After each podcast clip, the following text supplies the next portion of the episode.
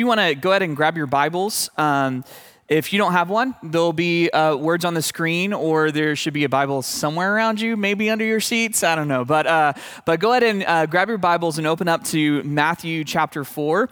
That's where we're going to hang out this morning. And Matthew's the first book of the New Testament, and it's not cheating to look at the table of contents if you need to. So, um, did that for a long time. Uh, so, uh, so if you, um, while you're turning there, um, so if you've been, you know, aware of any current events at all, one of the things you probably has happened recently is there's a couple funerals that have kind of been pretty big in our nation, right? So you have Aretha Franklin, uh, which is really big, and then you have uh, Senator, longtime Senator and former presidential candidate John McCain. And what was interesting this past uh, week, um, especially with John McCain and his passing, was that uh, it was the day after, I believe, um, that he, he had died, that his spokesperson actually read a letter that John McCain had written as like his final farewell to America. And it had been about a year since he had been diagnosed with brain cancer, uh, but it just got me thinking. He had a year to really think through what am I going to say to this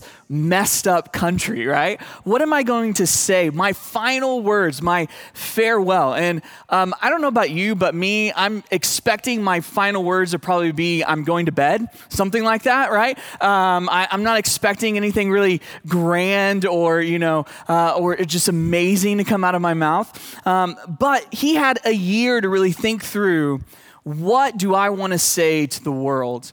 And Jesus himself also had a similar kind of period of time to really consider what his final message to the world was going to be.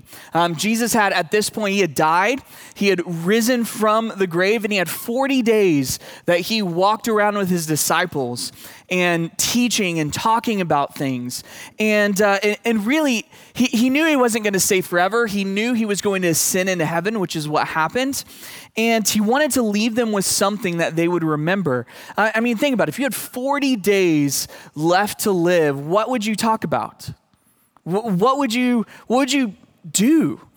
And so, Jesus, um, what he does is really astounding. So, Acts chapter 1, um, it tells us this it says that Jesus, he presented himself alive to them after his sufferings by many proofs, appearing to them during 40 days and speaking about the kingdom of God. Speaking about the kingdom of God. So, the very last days of Jesus, the last times he was on earth, hanging out with his friends, his buddies, he spent his time talking about the kingdom of God, which is really interesting because Jesus also began his ministry talking about the very same thing.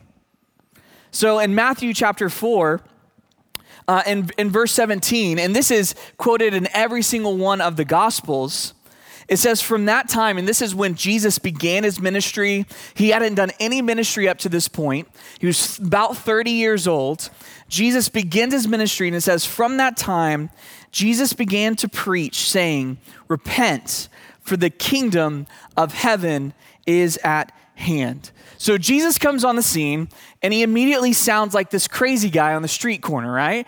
He comes on the scene, he starts talking about the kingdom of heaven is at hand. And Jesus does this all throughout his ministry. He, in the Gospel of Matthew alone, he mentions the kingdom roughly 50 times.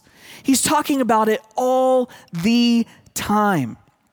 And so when you think of kingdom of God or kingdom of heaven, what, what typically comes to mind? I'll tell you what kind of comes to mind for me. Maybe this is what you think of right here, right? The Crusades or this amazing movie, Kingdom of Heaven, right? So that was an easy one. So think of this, the Crusades, or maybe you think of this, right? This literal kingdom in heaven this beautiful golden buildings in a rainbow. Some of these had, you know, double rainbows, which was amazing. Um, but the kingdom of heaven. And maybe you think of this, right? Do you guys remember this? 2011, Harold Camping talking about the rapture that was going to come, right? The buildup, the anxiety, right? It's going to happen. Maybe, maybe this is what you think of when you hear kingdom of heaven. But what does Jesus mean when he's talking about kingdom of heaven. Most of us, I would be willing to say, are pretty clueless as to what he means. I mean, I think if in church you hear someone just kind of nonchalantly talking about the kingdom, it really doesn't mean anything. It's just churchy language, right? Oh, yes, the kingdom, kingdom living, kingdom life. We just kind of throw it around, right? And it doesn't really mean anything. And most of the time, I, I'd be willing to say by and large, we don't really understand what Jesus means when he says that, right? He's talking about it over and over again, and we just kind of read it like we just kind of read over it. And most of the time, that's because we really don't understand our Old Testament. We really kind of given up on a lot of the backstory behind Jesus. And we tend to think of the Old Testament as this stodgy, you know, boring his, history book that has some, you know, cool poetry in it and some weird prophets in it. And it's pretty, that's about it. We don't, we don't spend a lot of time in it. Uh, but this idea of the kingdom of God is really found everywhere in the Old Testament. And really, from the very beginning of the Bible, we see God driving us towards this idea of the kingdom. And so, just want to real briefly just kind of give you some of that background so we know what Jesus is talking about here. So we understand what Jesus is talking about over and over and over again in the beginning of his ministry and the end of his ministry. And so, in the very beginning of the Bible, in Genesis chapter 1, God, what? He creates heaven and earth. And in there, we read that God looked at creation and said, It's good. It is very good. I've done a great job. It's amazing. And everything was exactly as it should be. And there's this idea that runs through the very beginning that heaven, which is God's space, right? And earth, which is our space, in the very beginning, those things are united. Those things are together. Those things are one. There's not this separation between them. Instead, we see heaven and earth together, united in the Garden of Eden. And creation is really like this kingdom that God Himself is ruling over and reigning over, and things are just the way they should be. And in that kingdom, there's blessing and there's peace and there's joy. And there's this union between what's going on in God's space and what's going on in our space. But as the story continues, what do we see? Humans, they rebel against God. Really, they, they pull off this treasonous act against God, and it brings chaos and brokenness to all of creation. They decide for themselves what's right and wrong. They want to live lives on their own terms. And so they throw off these authority claims that God has on them, that this king has on them, and say, no, we're going to be kings and queens of our own life. We're going to decide for ourselves what we want to do. And this led to this fracturing of the universe. Things aren't anymore as God intended. Heaven and earth now have become these two separate spaces, right? God's space and our space are no longer connected. Instead, there's this brokenness and there's this curse in the world. But since that time, since the very beginning, God has made a promise. And this promise goes like this A new kingdom is going to come, and it's going to fix everything you guys messed up. It's going to restore what was broken. It's going to once again unite heaven and earth. And this king is going to come and he's going to rule over this kingdom. And the whole earth, every inch of it, is going to be under his rule and his reign. There's going to be peace, there's going to be justice, there's going to be righteousness everywhere. And so, all throughout the Old Testament, it's building up to this. And that's why we have all these stories about kings and leaders. And the point is this they just don't fit the bill. They just don't meet the qualifications. They fall short. They sin. They, they rule outside of God's authority. And by the end of the Old Testament, there's just longing and unfulfilled promise of there's a king that's supposed to come, and we've tried it, and it's just gone terribly wrong. And at the end of the Old Testament, there's no kingdom anymore. There's no king on the throne anymore. There's just this hope longing, this waiting. And so, in the midst of this, Jesus begins his ministry. And the first words out of his mouth are, The kingdom of heaven is at hand. I mean, can you imagine how these people would have felt? I mean, their whole lives, their history, uh, the Jewish religion was, whole, was wholly built around this idea of this renewed kingdom. And then Jesus, he comes on the scene, and in essence, he says, You heard about a king who is going to come. You heard this promise someone who's going to fix what was broken and restore God's people, someone who would bring peace in all the earth. And I'm here to say that king and that kingdom is finally here. And th- I mean, can you just imagine the excitement? It's, it's easy to understand why, why crowds are flocking to him to hear what he has to say. But I have to tell you, just kind of on the outside, for them, it was, a, it was a bit of a letdown, right? So they had this idea of this, you know, this king who's going to come in and, and do all this, but they look at Jesus and they see this poor blue collar worker He's not spending his time building a rebel army, right?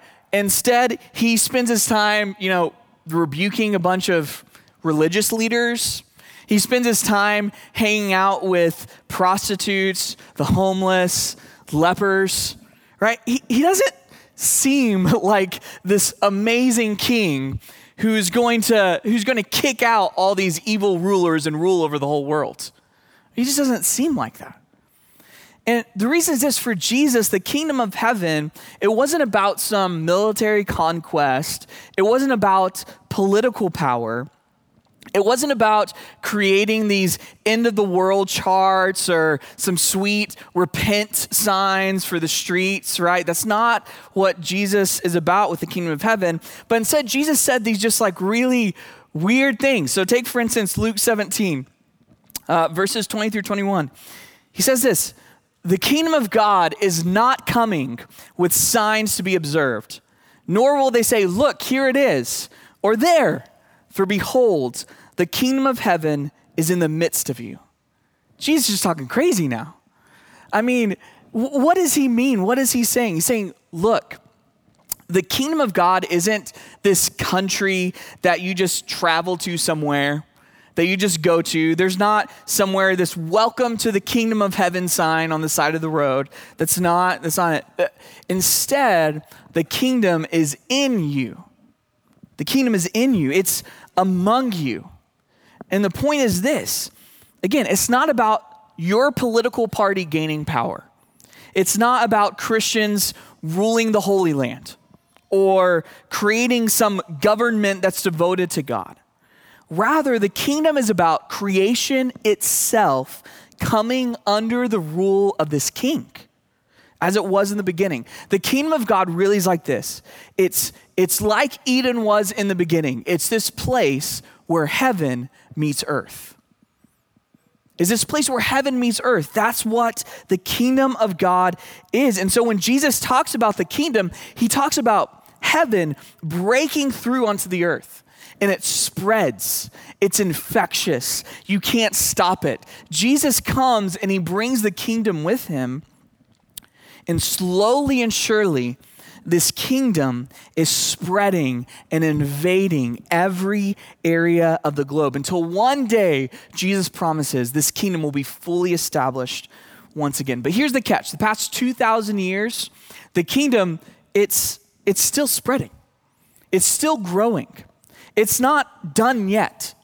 And Jesus has made, established, created this community of people who are like ambassadors of the kingdom on the earth.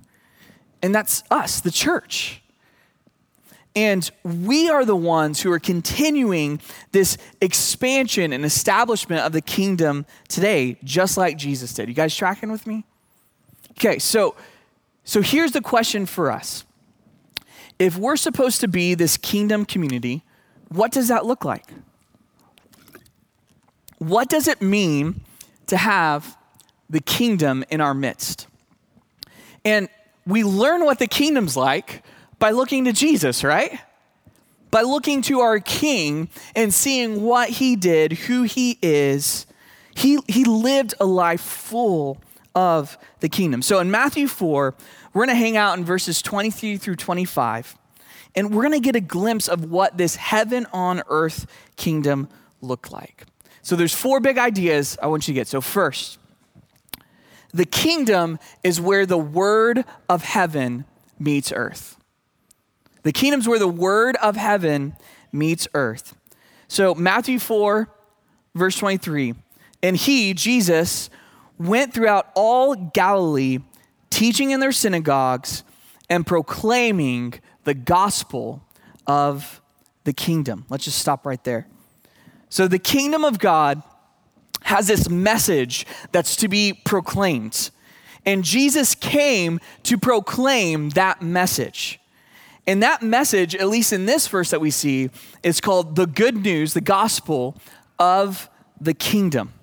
So, what does that mean? So, when we think of preaching the gospel, I mean, what, what do you typically think of?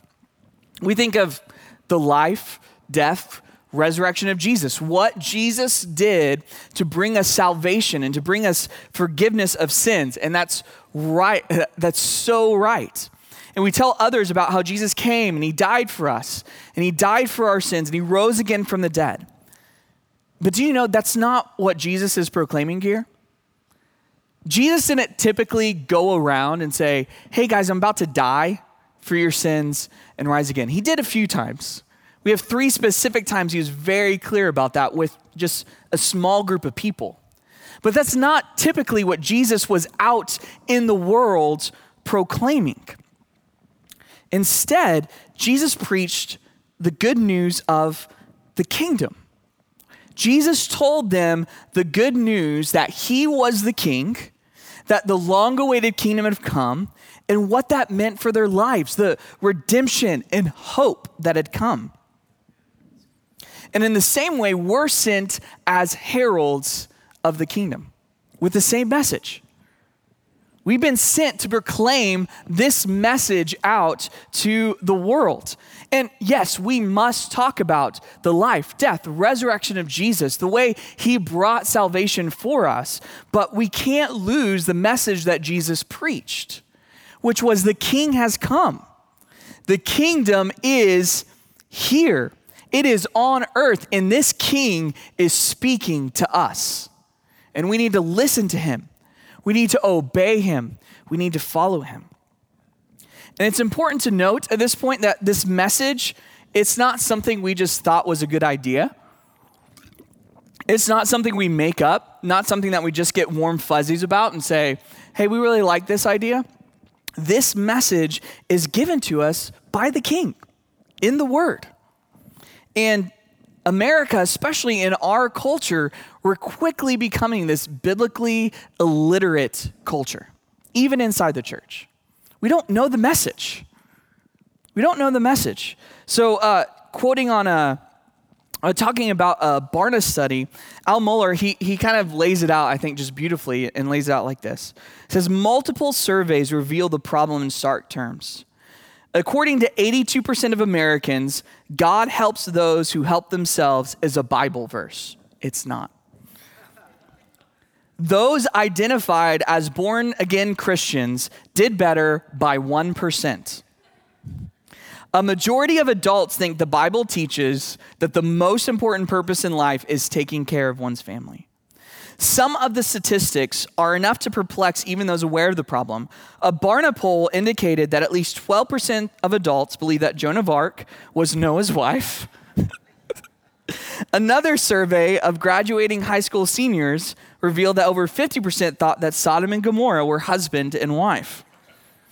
A considerable number of respondents to one poll indicated that the Sermon on the Mount was preached by Billy Graham. We are in big trouble. Yes, we are.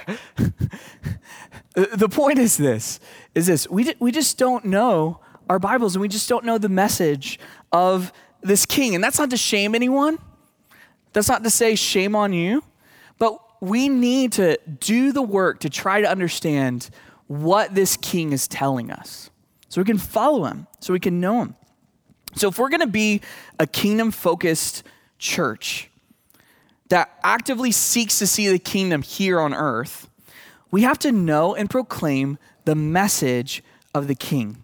And when the word of heaven collides with the earth, then the kingdom is here. The kingdom has come. And so the kingdom is where the word of heaven meets earth. Secondly, the kingdom is where the power of heaven meets earth. The kingdom is where the power of heaven meets earth. So let's start again, verse 23. And he went throughout all Galilee, teaching in their synagogues and proclaiming the gospel of the kingdom and healing every disease and every affliction among the people. So his fame spread throughout all Syria, and they brought him all the sick, those afflicted with various diseases and pains, those oppressed by demons, epileptics, and paralytics, and he healed them. It's impossible to separate the coming of the kingdom from the work of the Spirit. As we've seen, the kingdom of God is, is established when heaven breaks through to earth. And there's almost nowhere we can see that most clearly in Jesus' ministry than when he brought restoration and redemption and blessing through various healings and miracles. When Jesus saw things that were not right, that were not as God had originally intended, by the power of the Spirit, he sought to make it right. He didn't say, Well, one day you'll be in a better place. Or, I'll pray for you at home, which means I won't. Or he didn't say, well, you know, we just need to we just need to focus on the gospel right now, not get sidetracked by that stuff. No. No. Jesus, he healed sicknesses. He delivered people from demonic oppression. He rescued others from the power of sin and addiction. In his ministry, Jesus demonstrated the power of the kingdom to heal every affliction and disease. Later on in Matthew, we read very similar words that we read here in Matthew chapter 9. And Jesus says this there Jesus went throughout all the cities and villages, teaching in their synagogues and proclaiming the gospel of the kingdom and healing every disease and every affliction. That sounds familiar. When he saw the crowds, he had compassion for them because they were harassed and helpless like sheep without a shepherd. When Jesus performed his miracles and his healings, it wasn't him showing off. Jesus was driven by deep compassion for people. When he sees your affliction, your sickness, your oppression, Jesus is moved. He's moved with compassion. When he sees you lost in your sin and without any hope, Jesus has profound compassion for you. And he longs for you to enter into his kingdom in his wholeness. He wants to redeem everything in your life, and he has the authority and the power to redeem everything that is broken. So, where do you need the power of heaven to meet you today? Is there sickness? Is there brokenness? Is there sin? Is there addiction? Jesus came to redeem. He came to redeem. And part of that redemption is breaking through to earth today. So the church should be a place where the power of the Spirit is living and active. Jesus said he has all authority in heaven and on earth, and he has deep compassion for the sick and the afflicted, and we should have the same. And he wants to bring the kingdom to earth. So, if we're going to see the kingdom established, be this kingdom focused church in the city, we must be people of the Spirit. We must be people of Spirit. We must be people who believe the Spirit can actually heal can actually break those chains, can actually redeem, because he can. The same Jesus who is doing these miracles is alive today, and he's still doing these things through the church, through us, through the Spirit. So, the kingdom is where the power of heaven meets earth. Thirdly, the kingdom is where the ethos of heaven meets earth. So, Matthew 4, verse 25. And great crowds followed him from Galilee and the Decapolis, and from Jerusalem and Judea and from beyond the Jordan. And then chapter 5, keep going. Seeing the crowds, he went up on the mountain. And when he sat down, his disciples came to him, and he opened his mouth and taught them. So, flowing out of this passage on the kingdom, so I don't know if you know this, but the chapter breaks, God didn't put those in there, we put those in there to kind of help us out. So, but flowing from this passage, it goes straight into Jesus' most famous sermon, Sermon on the Mount. It says all these crowds were coming because he's preaching the kingdom and he's healing people. It says Jesus, seeing the crowds, he went up onto the mountain and he taught them. And when you think about it in this context, you realize what Jesus is doing is he's framing up what life in the kingdom looks like. He's telling us that this is the ethos, the ethics, the lifestyle, the principles, the values of the kingdom. And so, in this sermon, that's we're not going to read because it's really long, but in this sermon, Jesus talks about money and suffering and anger and sex and divorce and retaliation and generosity and prayer, fasting, forgiveness, anxiety, hypocrisy, among other things. Why? Jesus is telling us that life in the kingdom encompasses every area of your life. There's no compartment in your life that's untouched by the king. He's making demands on your checkbook. He's making demands on your sex life. He's making demands on how you eat, how you pray, how you talk. Every area of your life, Jesus demands allegiance in your bodies, in your hearts, in your hands, your political views, your religious practices, your marriages. How we live matters to the king. It matters. And this ethos is not just about our morality, right? It's not just about our morality, but it's also how we love one another in this room and how we love one another outside of this room. It's also about how we work towards justice in this city. Where we see oppression and injustice, the ethos of the kingdom demands that we work towards righteousness and justice. Everywhere we go, in everything we do, we should seek for the kingdom to come. We should seek for the kingdom to come. The kingdom is not just about these spiritual, ethereal, good feelings of, I'm forgiven now, I feel great. But it also has real physical, real world practicalities. It matters for our world.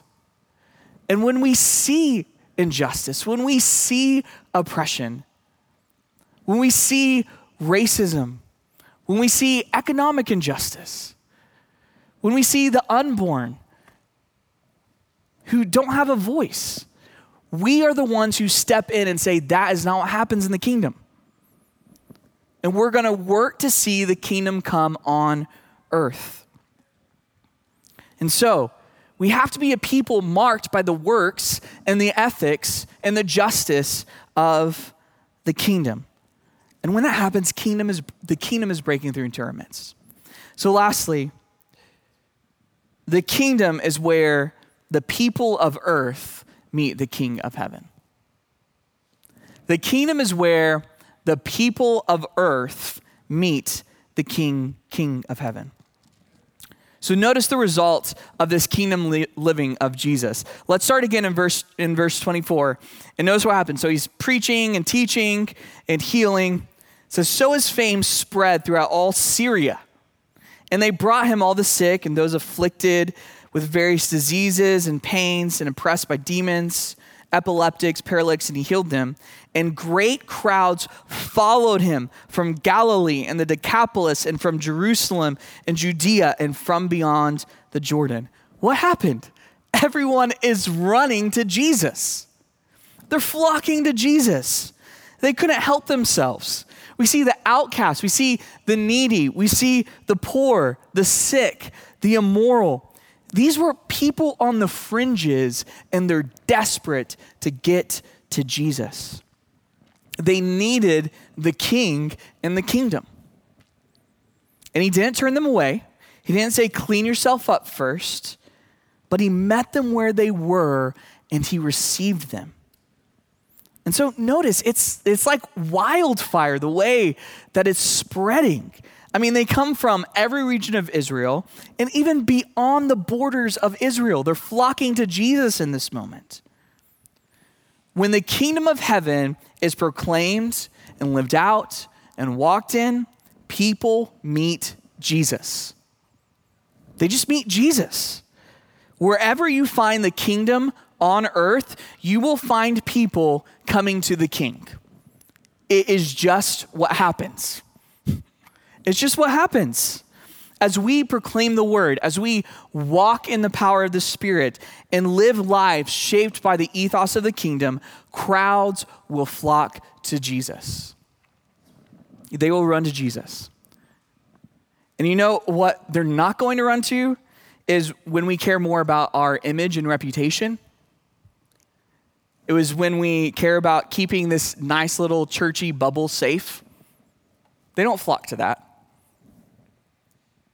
But when the church is zealously devoted to the king, when the power of God Himself is among us, when we live lives that are shaped by the kingdom, it is powerful and people want to know the king.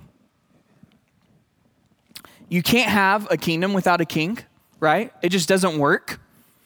You, you, you can't have this kingdom, like a king is, is in the very essence of a kingdom. He's the defining marker of a kingdom.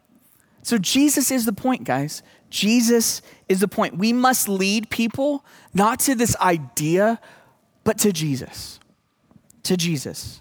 We point people to Him because it's not just about creating this better society, but it's about seeing heaven and earth united again, where everything once again comes under the rule of King Jesus. And in Jesus, when we look to Jesus, in Jesus, heaven and earth meet. Heaven and earth meet in Jesus. He is God in the flesh.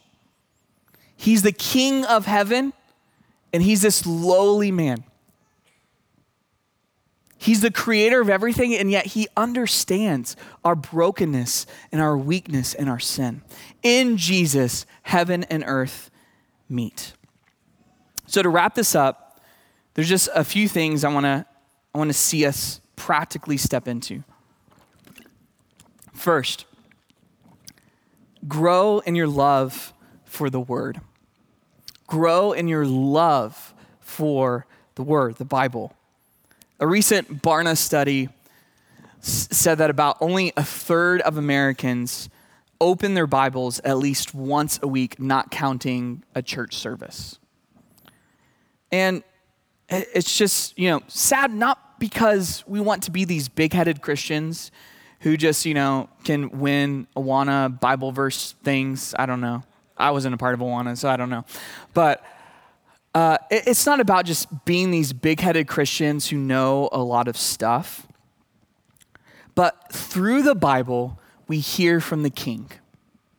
We hear from the King. We hear his word to us. We hear what he wants us to do. We connect to the king. We're shaped by the king. And here's just the deal is that our aversion to the Bible, it's connected to our aversion to the king. I think in every one of us, if you're a follower of Jesus, you, want Jesus to be your king. You're not too excited about all the things the king wants you to do. And we want to follow Jesus wholeheartedly. So start somewhere, just start reading. There's a thousand different things out there. Just start reading and say, Jesus, speak to me. You're my king. Speak to me. I want to hear from you. I want to hear from you. Secondly, let's seek the Spirit's power in healing and deliverance. I absolutely love what the Lord is doing in our church. I mean, we're seeing him speak and move in powerful and profound ways over the last few months. And I want to see more. I want to see us stepping into it even more. When someone is sick, whether it is a headache or whether it is cancer, we should drop what we're doing right then and pray for healing. When someone is deep in sin or they're experiencing this weird spiritual oppression, we should drop what we're doing and ask the Spirit to right what is wrong. And if you're in that place, if you are sick, if you are overwhelmed by your brokenness and sin, if you are addicted, then come and receive. The Spirit wants to heal you, and heaven wants to break through into your life. And so, in a little bit, we're going to pray. Let's pray for you today. He's still in the business of healing. Thirdly, live as if what you do actually matters because it does. Because it does. There are a number of Christians who live as if the world's just going to burn anyway, so who cares? Right? Like, who cares? I got my ticket, I'm good. But God desires for the kingdom to invade and come into this earth. He desires that heaven and earth would be united, and He is using us towards that goal. And so let's work to make our city and world a place of justice and peace. Let's live lives that are shaped by the kingdom because it actually matters. Our bodies, our lives, our words actually matter to this king. Actually matter. Fourth, let's be driven by compassion. Jesus himself was driven by compassion for people who were lost and hurting in this world. And maybe you have lost the capacity for compassion. And just ask for the Spirit to work and move. Who are you feeling burdened for? Who have you lost compassion for? Because that compassion is what drives us to see the kingdom come. And then finally, if you just stand with me for this last point as we wrap this up. So finally, come and meet the king. Come and meet the king. You may not know the king, but the king knows you. And he is ready and willing to receive you into his kingdom. It doesn't matter what you've done. It doesn't matter who you are. It doesn't matter how bad you've messed up. Jesus is willing to receive you and heal you and welcome you into his kingdom. And the way Jesus described it once was like this He said, The kingdom of heaven is like this big banquet, right? And Jesus invited all the people who should be there. And they said, Well, you know, I actually have a wife I need to get back to, got some work I got to do. They all give these excuses. And this man says to his servant, he says, just go out and grab the poor and the lame and the homeless and bring them in because they're going to eat this feast. And the servant goes and gathers all these people and he says, There's more room. He's like, Just go grab anyone. Just go grab anyone and bring them in. Here's the deal is Jesus is inviting us and anyone who's willing to come feast at the table and to be changed forever.